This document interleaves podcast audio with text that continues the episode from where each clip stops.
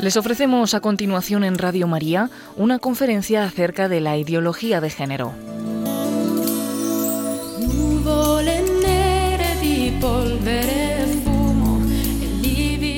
Imparte esta conferencia el prefecto de la Congregación para el Culto Divino y la Disciplina de los Sacramentos en el Vaticano, el cardenal Robert Sara.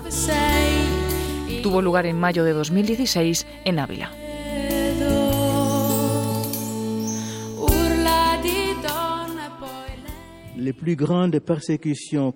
Las mayores persecuciones que se han realizado contra la Iglesia no proceden de sus enemigos exteriores, sino de los pecados cometidos dentro de la Iglesia. Por eso la Iglesia tiene una necesidad urgente de realizar penitencia para purificarse. Obviamente estos pecados se cometen dentro de la Iglesia y son el silencio, el compromiso o la aceptación y por tanto la desidia de aquellos que no luchan contra estas teorías de género. Las familias cristianas sufren todos los días ataques en todo el mundo. Como vamos a ver, la ideología del género la apoyan, promueven y practican la Organización Mundial de la Salud, que depende de la Organización de las Naciones Unidas y numerosas instituciones educativas y sanitarias que tienen su sede en los estados occidentales. En Norteamérica, Europa Occidental, Australia y Nueva Zelanda. Todos los países que rechazan adherirse a esta ideología generalmente son sancionados. Por ejemplo, me estoy refiriendo a los estados débiles y pobres que son penalizados en la recepción de las ayudas al desarrollo ya que estas ayudas al desarrollo están condicionadas a la aceptación por parte de estos países de esta ideología de género. Esta auténtica colonización afecta a todo el continente africano, especialmente África llamada subsahariana y también Asia y América Latina el Papa Francisco, durante su viaje apostólico a Manila, no dudó en denunciar con fuerza y vigor lo que llamaba una colonización ideológica contra la familia, que trata de destruirla, introduciéndose y difundiéndose en las sociedades y las culturas de los países que están en vías de desarrollo. En el número 56 de su exhortación apostólica postsinodal Amoris Leticia, critica con contundencia la ideología mortífera del género que niega la diferencia y la reciprocidad natural entre un hombre y una mujer deja entrever una sociedad sin diferencia de sexo y socava la base antropológica de la familia. Esta ideología provoca la existencia de proyectos educativos y orientaciones legislativas que fomentan la creación de una identidad personal y una identidad afectiva cortadas radicalmente de la diversidad biológica que existe entre el masculino y el femenino. El cardenal Francis Arinze comentaba estas palabras del Papa Francisco y dijo lo siguiente. Los medios de comunicación tienen la costumbre de desfigurar, secularizar e incluso comercializar el matrimonio y la familia. Esto resulta muy evidente en aquellos programas que están llenos de erotismo y pornografía que además están destinados también a los niños.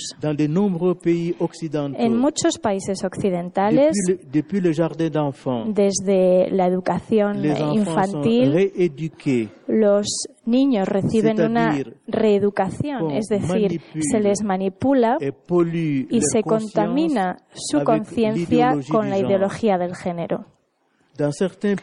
En algunos países, las familias ni siquiera tienen la opción de elegir. Por ejemplo, en 2006, en Alemania, se quiso obligar a una familia cristiana protestante con ocho hijos a participar en experimentos bastante chocantes bajo eh, la égida de la educación sexual. Sus padres decidieron no mandar a sus hijos al colegio, a esas clases, y fueron condenados a una pena de cárcel.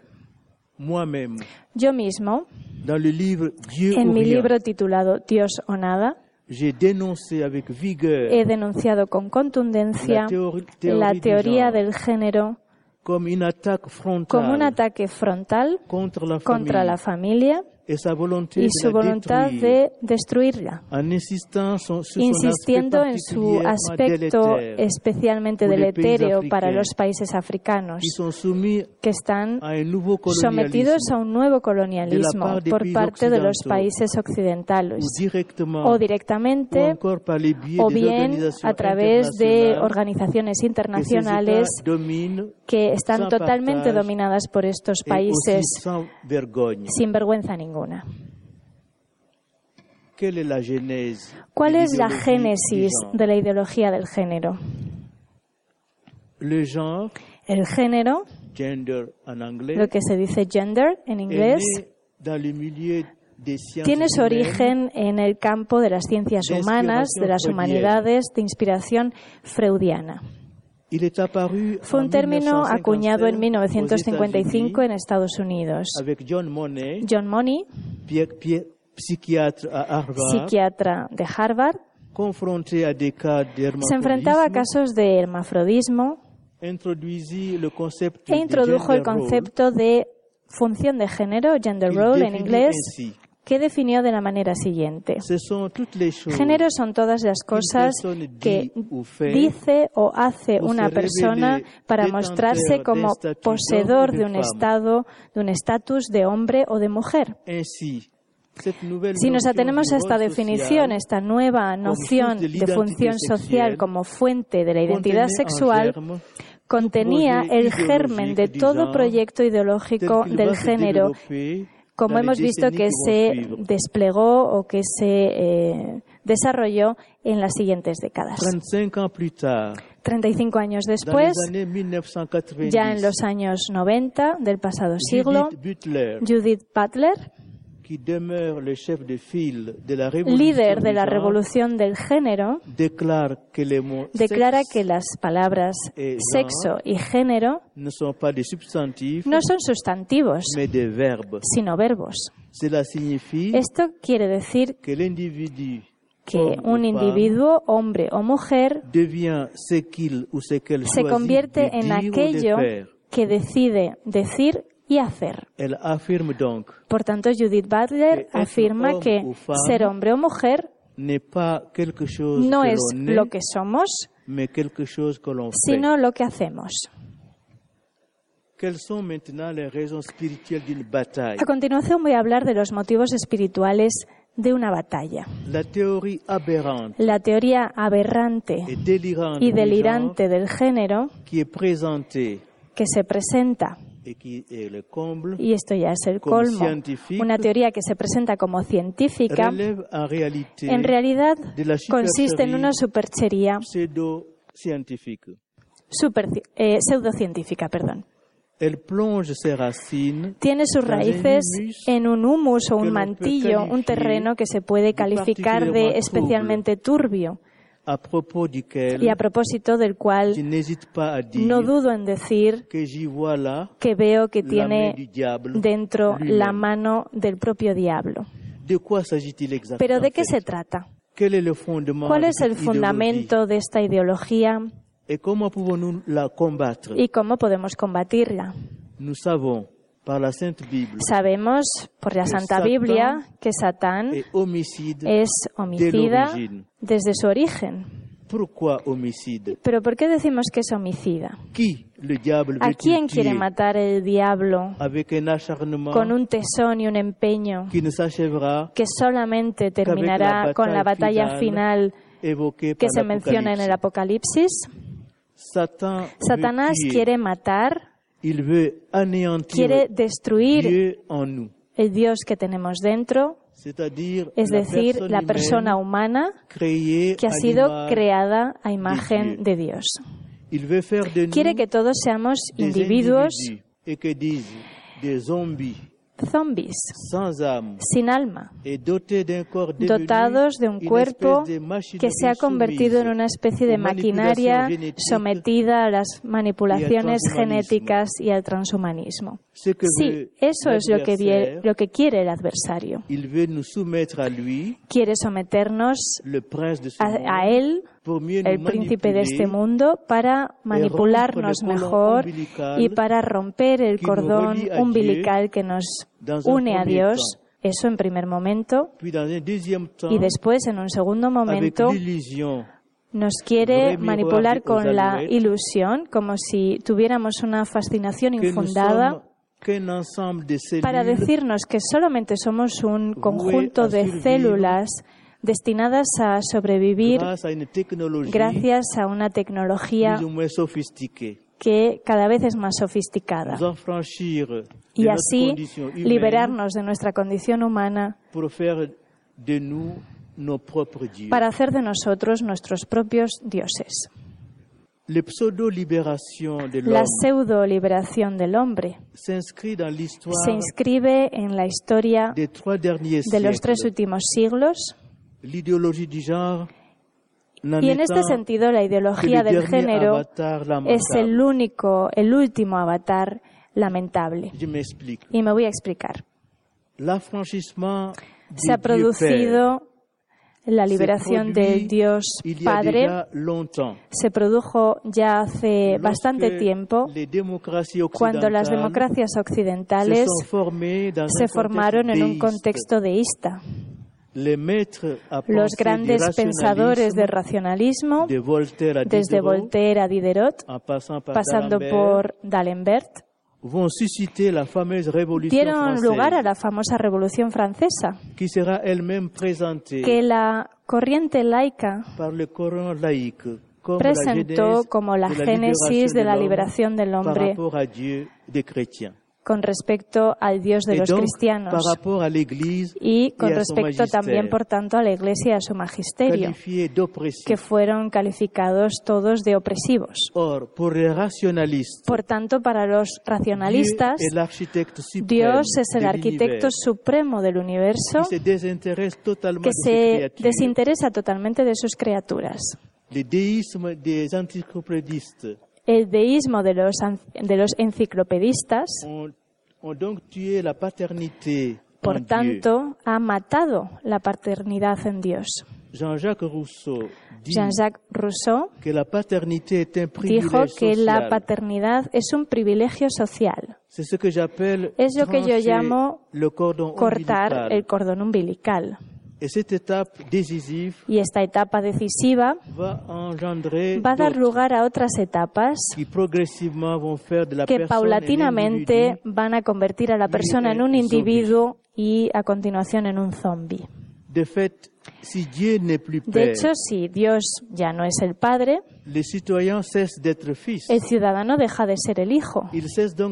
Y por tanto también deja de ser una persona que recibe todo de su Padre. Se convierte así en un individuo abandonado a sí mismo para la organización del mundo abandonado a la organización del mundo y a su propio destino.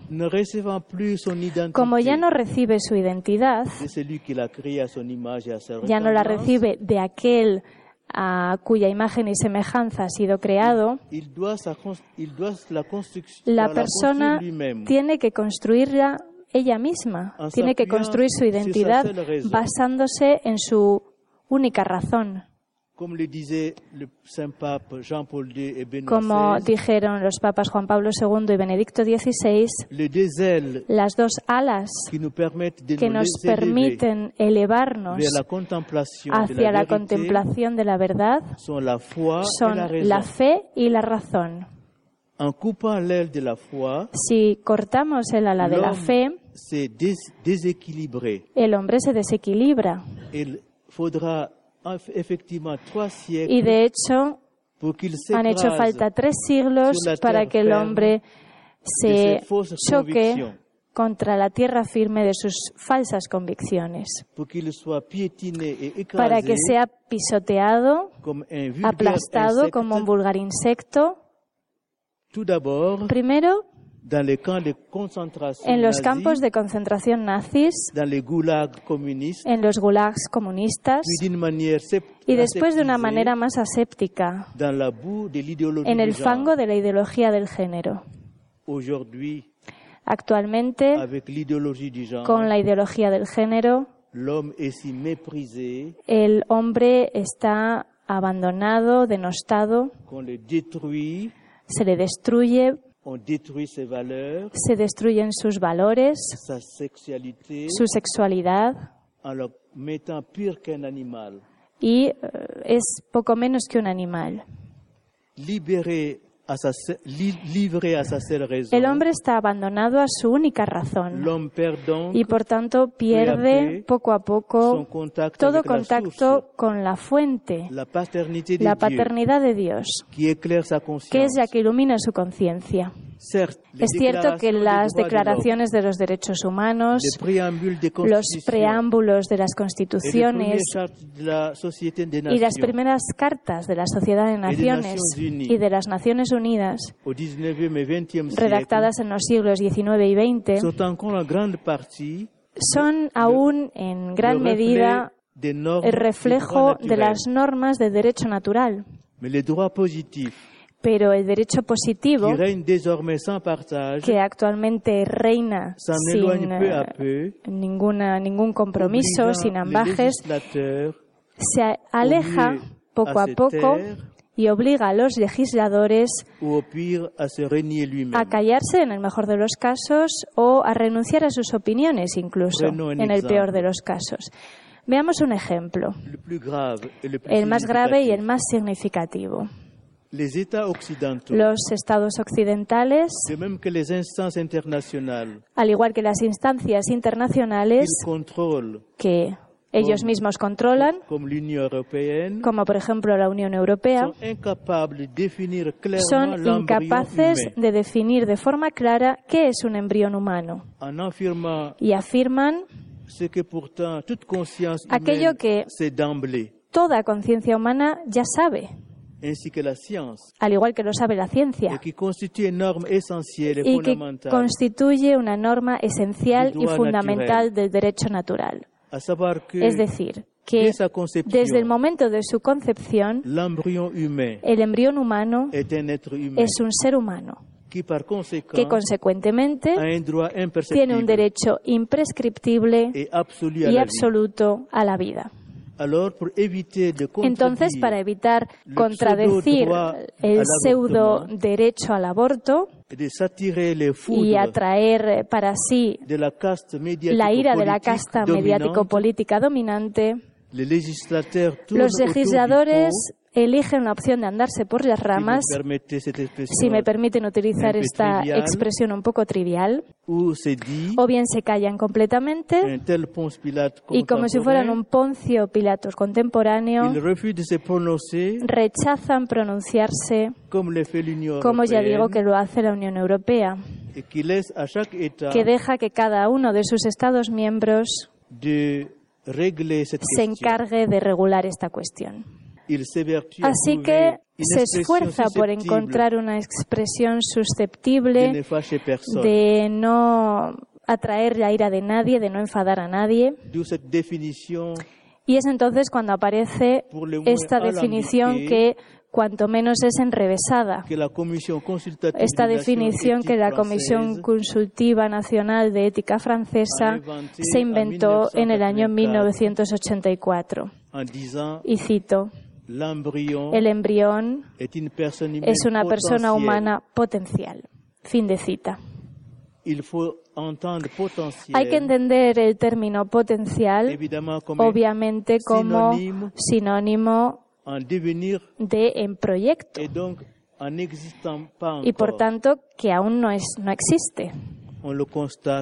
Esto es una constatación de que la muerte de la ontología ha pasado por esto.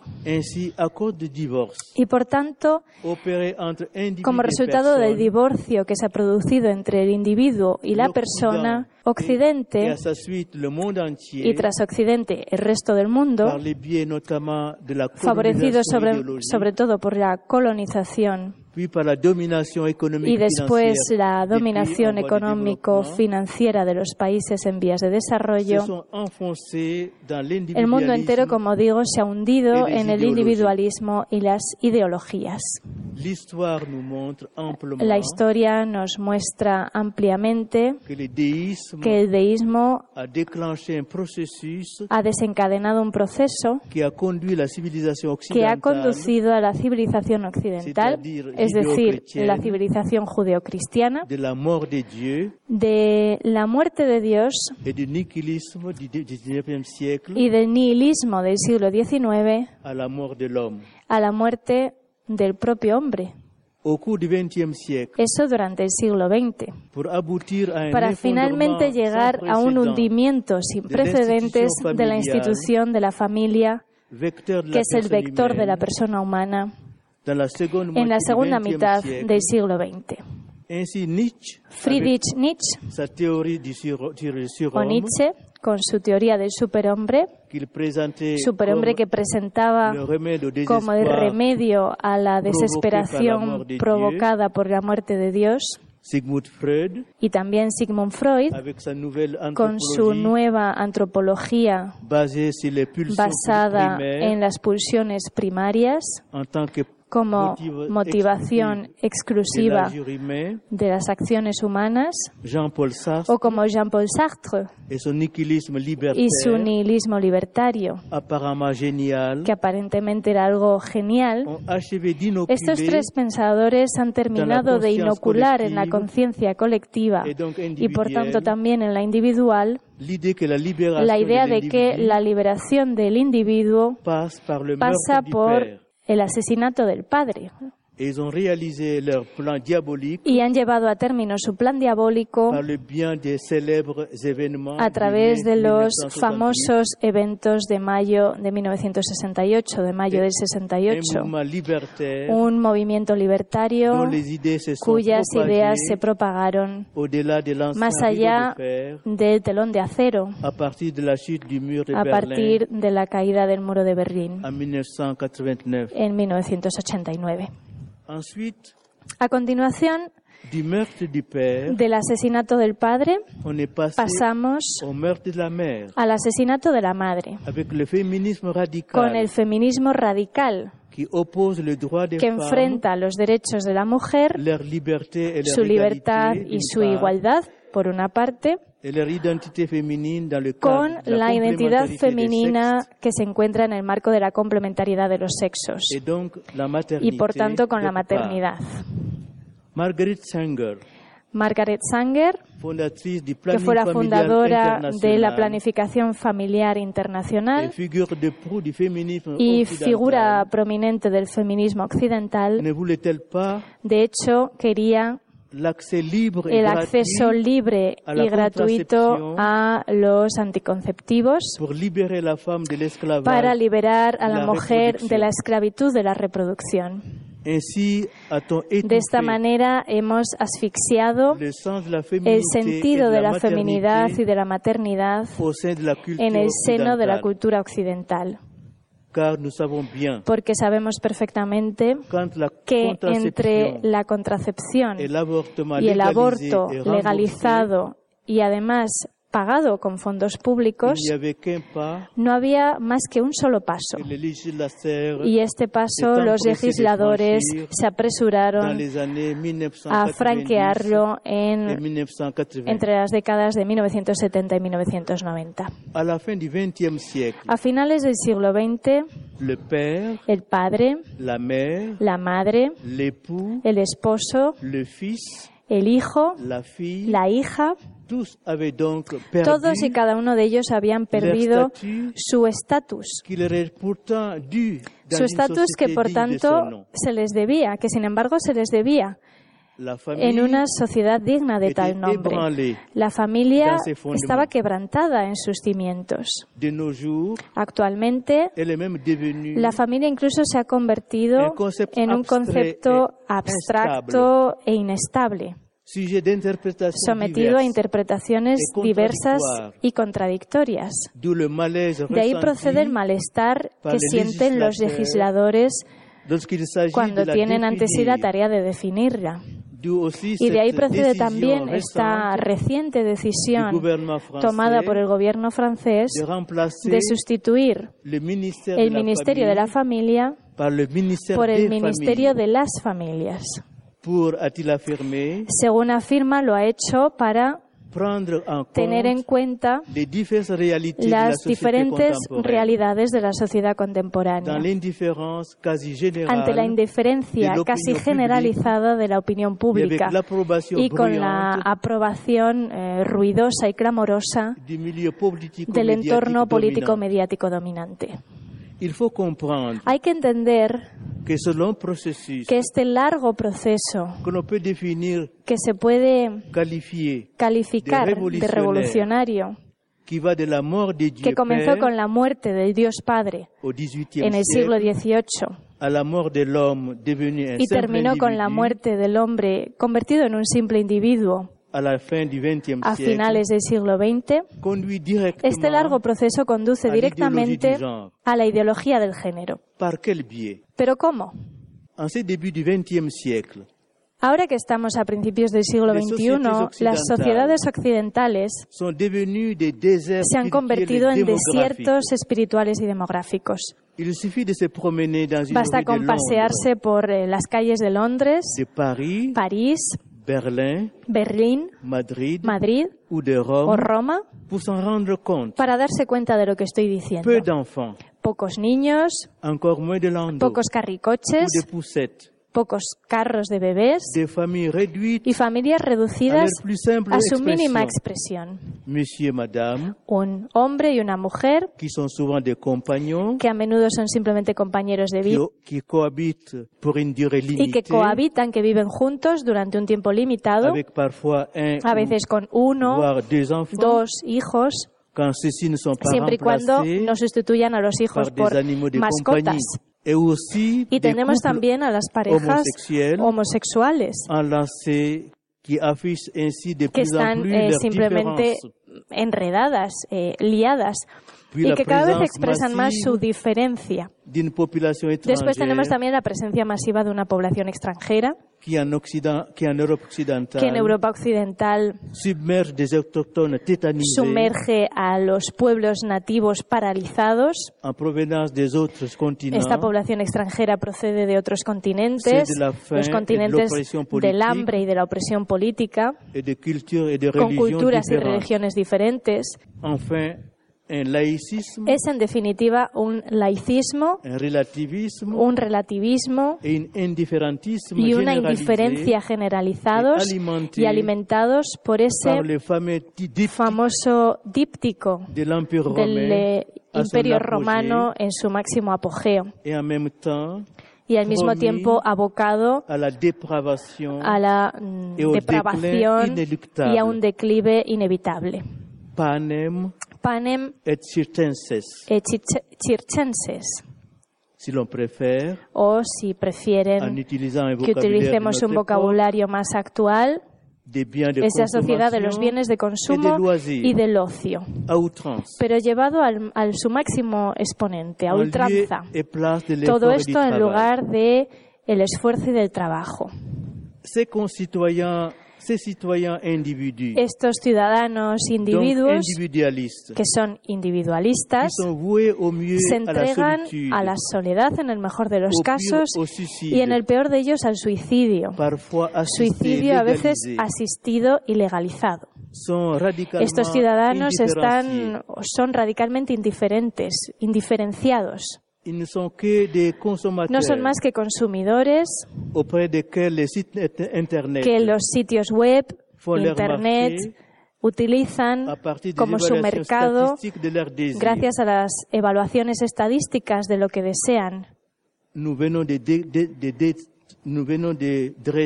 Esto que acabo de describir es la imagen de la sociedad occidental del vacío que además es una sociedad depresiva y adolescente. De ahí al bricolaje del género, solamente había un paso. Es ese vacío que ha permitido a los Mefistófeles occidentales sobre todo a los estadounidenses, afinar su proyecto de reconstrucción social basado en bases pseudocientíficas y laicistas que son verdaderamente diabólicas. El caldo de cultivo está listo para la revolución final la revolución que corresponde además al combate definitivo, que es el que menciona el Apocalipsis, que es la revolución del género, que convierte al individuo en un zombie. Es el nihilismo total, radical, absoluto, que es el preludio de la muerte de la humanidad. Es la hora del combate entre estas, eh, entre lo tenebroso, entre estas tinieblas, donde naufraga una humanidad que está enfrentada a los demonios del nihilismo libertario. El combate entre esto y la luz que solamente la Iglesia Solamente la Iglesia puede aportar, puede llevar como si fuera una antorcha que se parece en demasiadas ocasiones a esa pequeña llama de la esperanza que cantaba Charles Péguy hace ya un siglo. Y que ninguna tormenta ni borrasca podrá apagar.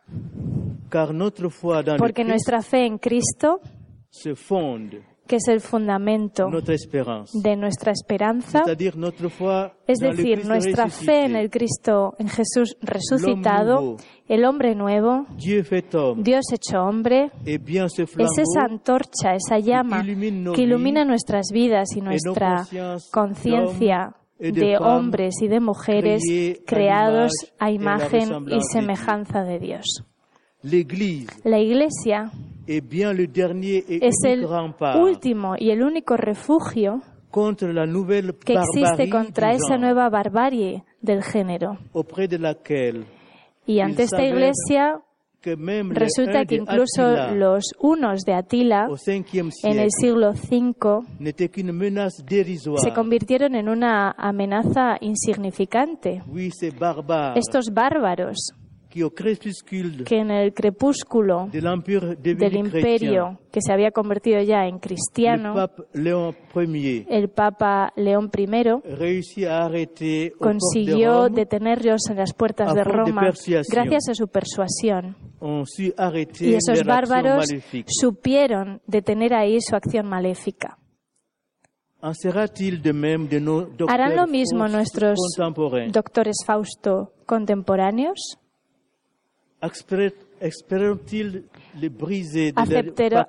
¿Aceptarán romper su pacto diabólico contra o con el adversario, que es el que les dice, como dijo a nuestros primeros padres, vosotros vais a ser como dioses? Sí, en la actualidad, la Iglesia es el único y el último refugio contra esta nueva barbarie. Pero si tenemos en cuenta las costumbres y los hábitos paganos en este mundo moderno, la palabra de la Iglesia tiene que ser clara, tajante, sin ambigüedad y con la fuerza suficiente para sustraer a los creyentes de aquello que les aleja de la alianza de Cristo y sus enseñanzas. A continuación, voy a hablar eh, de algo que no está en la conferencia que había escrito originalmente. Pero quiero decirlo porque hay algo que me parece triste. Los países occidentales han decidido de, han decidido secularizar oponerse frontalmente y radicalmente a Dios dictando leyes que destruyen todo lo que ha dicho Dios sobre la familia y sobre el matrimonio. Hay una voluntad y medios financieros y técnicos y mediáticos, no solamente para romper o destruir, sino también y sobre todo, diría yo, para acabar con la noción del matrimonio, para desestructurar y desnaturalizar lo que es la célula de la familia. Por desgracia, eh,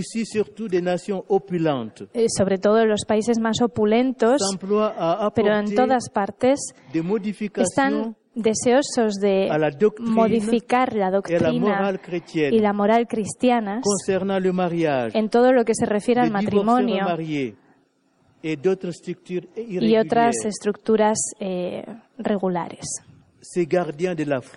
Los guardianes de la fe son los que deberán defender lo que defiende el magisterio de la Iglesia. y tienen que saber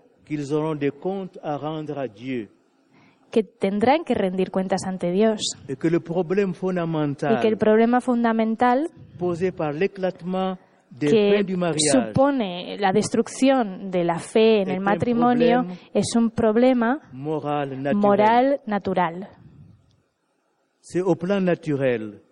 Y en este plano natural, el hombre y la mujer son llamados a unirse de forma indisoluble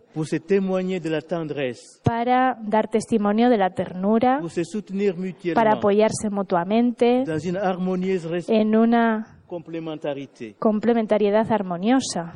Esta realidad natural es esta realidad material que el Señor elevó a sacramento. Y es esto lo que la Iglesia tiene que defender y proteger hasta la muerte para la salvación de la humanidad.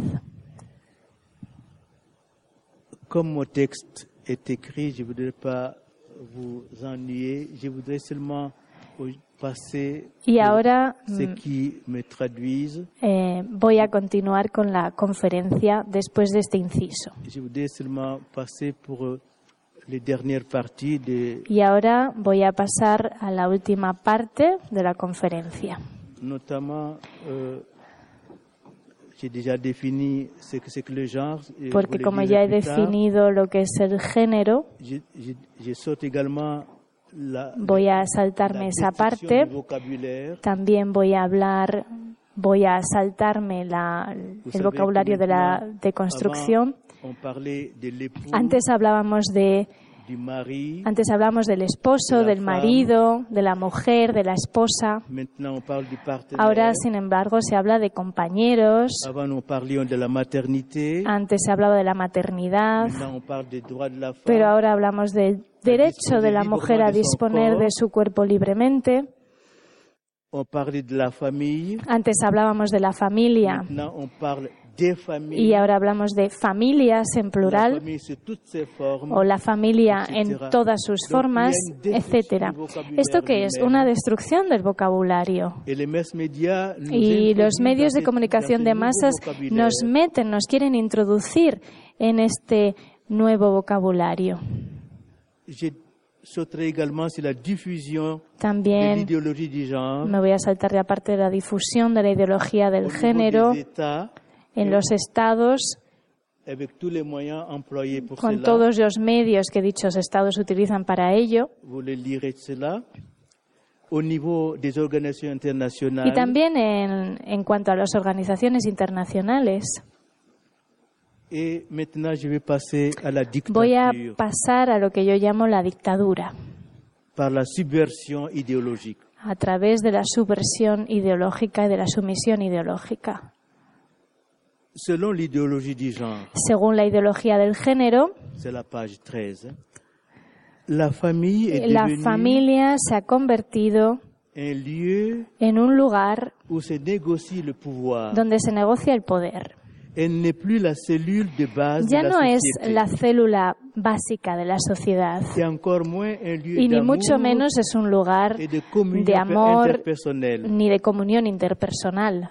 La familia est en source d'inégalité. La familia Selon les théoriciens du decían los teóricos del género, era una fuente de desigualdad. Il faut changer les relations de y por eso hay que cambiar las relaciones de poder entre los hombres y las mujeres, entre los niños y las niñas, y hay que hacerlo desde la enseñanza primaria. On sait que de Sabemos que en bastantes países occidentales estos objetivos se han convertido en hechos, en una realidad. Por ejemplo, en Francia Existe un programa de enseñanza que se llama el ABC de la igualdad, que fue idea de Najat Vallaud-Belkacem, cuando era ministra de los derechos de la mujer. Y el objetivo de este programa era luchar contra el sexismo y los estereotipos de género, según decía ella. Este programa se introdujo de forma experimental a partir del curso 2013-2014 en 600 aulas de educación infantil y primaria en Francia. Esta iniciativa pedagógica se encontró con bastante oposición y, por tanto, el 25 de noviembre de 2014, la ministra Valot Belkacem que en aquel momento era ministra de Educación Nacional, sustituyó este programa, el ABC de la igualdad, por un plan de acción que recuperaba mm, a grandes rasgos las directrices del proyecto anterior. Los partidarios de la ideología del género querían suscitar, querían crear políticas que debilitaran lo que ellos llaman las estructuras de sometimiento. Llamaban estructuras de sometimiento a todas las fuerzas políticas, culturales y religiosas que atribuyen funciones, roles de género estereotipados a hombres y a mujeres y que por tanto limitan las decisiones de vida de las mujeres y las niñas y que obligan a los homosexuales a adoptar roles heterosexuales, los cuales obviamente rechazan. Esto que nos encontramos aquí son dos afluentes envenenados que se unen para dar lugar a un río llamado género. Ese río es el feminismo y los grupos homosexuales y transexuales que se llaman LGBT. En eh, su obra, en su libro que acaba de ser publicado, titulado Religión, la hora de la verdad, Monseñor Roland, Mineraz, arzobispo de Dijon, afirma lo siguiente, y cito, La modernidad ha querido apostar por un hombre cortado de Dios. y si Dios ha creado el mundo y los seres humanos, ha imprimido en ellos un orden procedente de su sabiduría y de su razón. Es decir, un orden inteligible para nosotros, comprensible para nosotros. O lo voy a explicar con otras palabras. La ideología del género hunde sus raíces en el relativismo, según el cual todo es posible y todo es aceptable. Benedicto XVI y a continuación el Papa Francisco han declarado que nuestras sociedades se orientan hacia una dictadura de relativismo que solamente reconoce el propio ego y sus propios deseos. Esta ideología que ha penetrado en todas las capas de la sociedad se inmiscuye dentro de la Iglesia desde el exterior, pero también desde dentro, también desde el interior. El arzobispo emérito de Chicago, fallecido en abril de 2015, el cardenal, cardenal Francis George, declaró el 12 de noviembre de 2012 que, si bien él pensaba que él iba a morir en su propio lecho, en su propia cama, lo cual resultó ser cierto, era bastante previsible que su sucesor falleciese en la cárcel. y que el sucesor de su sucesor bien podría morir siendo mártir en una plaza pública. Por haber, por ejemplo, denunciado la decadencia de una sociedad, esforzándose por reconstruir de forma paciente la civilización, exactamente como ha hecho la Iglesia en multitud de ocasiones en la historia de la humanidad. Por tanto, existen grupos de presión, lo que se llaman lobbies, que quieren imponer la ideología del género y del relativismo moral. Y si la familia está en peligro, también está en peligro la sociedad y también la fe. De hecho, los obispos y también los sacerdotes, que son quienes eh, cooperan con ellos, están llamados a defender la santidad del matrimonio y de la familia. Si no cumplen con su misión, nuestro futuro, el futuro de la humanidad, corren grave peligro. Porque la fe siempre está amenazada por dos frentes. O está amenazada por la voluntad de modificar esa doctrina inmutable, o está amenazada porque se da un mal ejemplo. Actualmente somos testigos especialmente del combate que se está librando, un combate frontal y violento entre el espíritu del mundo y el Espíritu Santo. Y voy a explicar en qué consiste esto. En los orígenes de la Iglesia, por ejemplo, en la época en Roma, sabemos que San Pablo, y lo verán Si leen la epístola a los Romanos capítulo 1, sabemos por San Pablo, por tanto, que el contexto cultural era bastante similar al contexto cultural que estamos viviendo actualmente, con la banalización del adulterio, la poligamia, la homosexualidad, el aborto.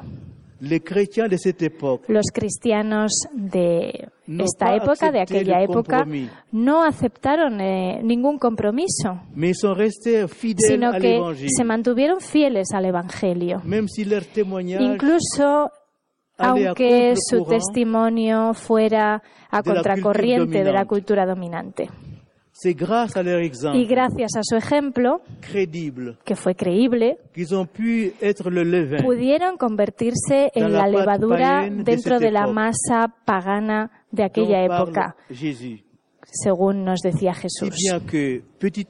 De forma que poco a poco se produjo una conversión de pueblos enteros. Y de esa manera Europa se volvió cristiana. Y se produjo el florecimiento de una civilización marcada por el cristianismo en la, en la cual el matrimonio, especialmente la dignidad de la mujer, la familia, el respeto por los niños desde su concepción, se pusieron de relieve.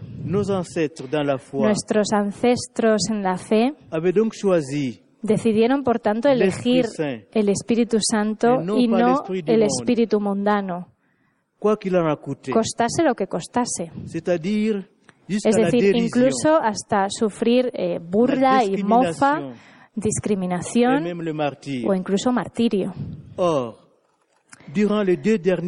Sin embargo, durante los dos últimos sínodos sobre la familia, celebrados en 2014 y 2015, en un contexto social y cultural, como digo, muy similar al que había en la Roma antigua, por lo menos en Occidente, es decir, caracterizado por la banalización y la legalización del divorcio por consentimiento mutuo, la unión civil temporal o las parejas de hecho, la anticoncepción, el aborto, la manipulación genética, la fecundación in vitro, que suponen la masacre de fetos considerados indeseables, la legalización del matrimonio homosexual. O la tentación de consentir al espíritu del mundo, todo eso que existe en la actualidad, todo esto ha surgido gracias a la excusa, a una excusa teológico-pastoral errónea que es la adaptación de las enseñanzas de la Iglesia a las realidades del mundo contemporáneo. O si prefieren que se lo explique en un lenguaje más teológico, esto es la adaptación de la doctrina de la Iglesia a los casos particulares que se corresponden con la pastoral este auténtico entusiasmo que se manifiesta por este modelo, que sin embargo no es un descubrimiento reciente. Piensen en las teorías desviadas de Hans Kung, que son eh, favorecidas o comunicadas por los medios de comunicación indulgentes, incluidos medios católicos. Estas teorías, esta adaptación ha ganado bastantes eh, adeptos, entre ellos obispos. Incluso hay un obispo que ha dicho, sin ningún género de duda, sin dudar, ha calificado a este paradigma de fuente de la revelación. Y dicho esto, voy a pasar a la conclusión. Y para ello me gustaría citar un extracto de la Carta a las Familias del Papa San Juan Pablo II que data del 2 de febrero de 1994.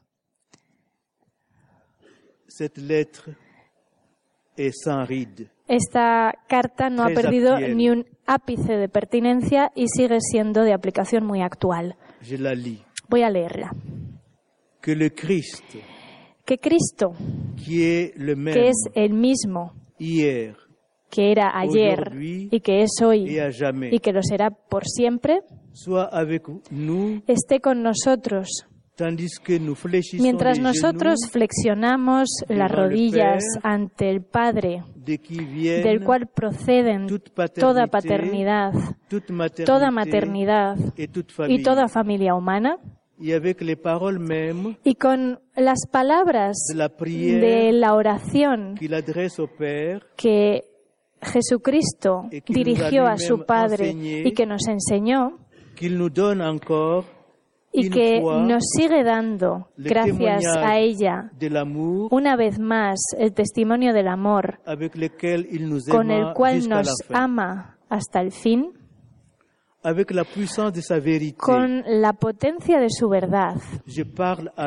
Hablo al hombre actual para que entienda la grandeza de los bienes que son la familia, de los bienes que son el matrimonio, la familia, la familia y la, y la vida. Le grand péril y que entienda el gran peligro que constituye el rechazo a respetar estas realidades y la falta de consideración por los valores supremos que fundamentan la familia y la dignidad del ser humano. Que el Señor Jesús que el Señor Jesús nos revele todo esto con la potencia y la sabiduría de la cruz para que la humanidad no ceda ante la tentación del padre de la mentira que la empuja constantemente a embarcarse en caminos anchos y despejados, a tomar esos caminos que aparentemente son fáciles y agradables, pero que en realidad están sembrados de trampas y de peligros. Que nos enseñe siempre a seguir aquel que es el camino, la, verdad y la vida. San Juan Pablo II ha dicho en varias ocasiones, dijo en varias ocasiones, que el futuro de la humanidad pasa por la familia. Sí, si la batalla final entre Dios y el reino de Satán pasa por el matrimonio y la familia, tenemos que tomar conciencia urgentemente de que estamos ya en el centro de este esta batalla espiritual, de la cual depende el futuro de nuestras sociedades humanas. y sabemos que la familia, que se fundamenta en el matrimonio del amor, el matrimonio monógamo, el matrimonio libre, fiel, e indisoluble, es esa célula básica. Nuestras familias cristianas son como esos, esas múltiples celdas de cera de los de las colmenas, esas celdas, esos alveolos frágiles y que siempre tenemos que estar reforzando y protegiendo, que constituyen la colmena, donde todos estamos llamados a probar la miel de la verdad. Esa miel que son las palabras salvíficas del Señor Jesús y de su esposa, la Santa Iglesia. Y en este año jubilar de la misericordia, tenemos que poder encontrar refugio, al igual que María, la, madre del Redentor y nuestra madre. Tenemos que encontrar refugio, como digo, en el corazón de Jesús, en ese sagrado corazón atravesado de amor por nosotros y antes de que sea demasiado tarde. Les hemos ofrecido en Radio María esta interesante conferencia sobre la ideología de género. Fue impartida en mayo de 2016 en Ávila por el prefecto de la Congregación para el Culto Divino y la Disciplina de los Sacramentos en el Vaticano, el cardenal Robert Sara. Pueden pedirla en el 902 500 518 o a través de nuestra página web www.radiomaria.es.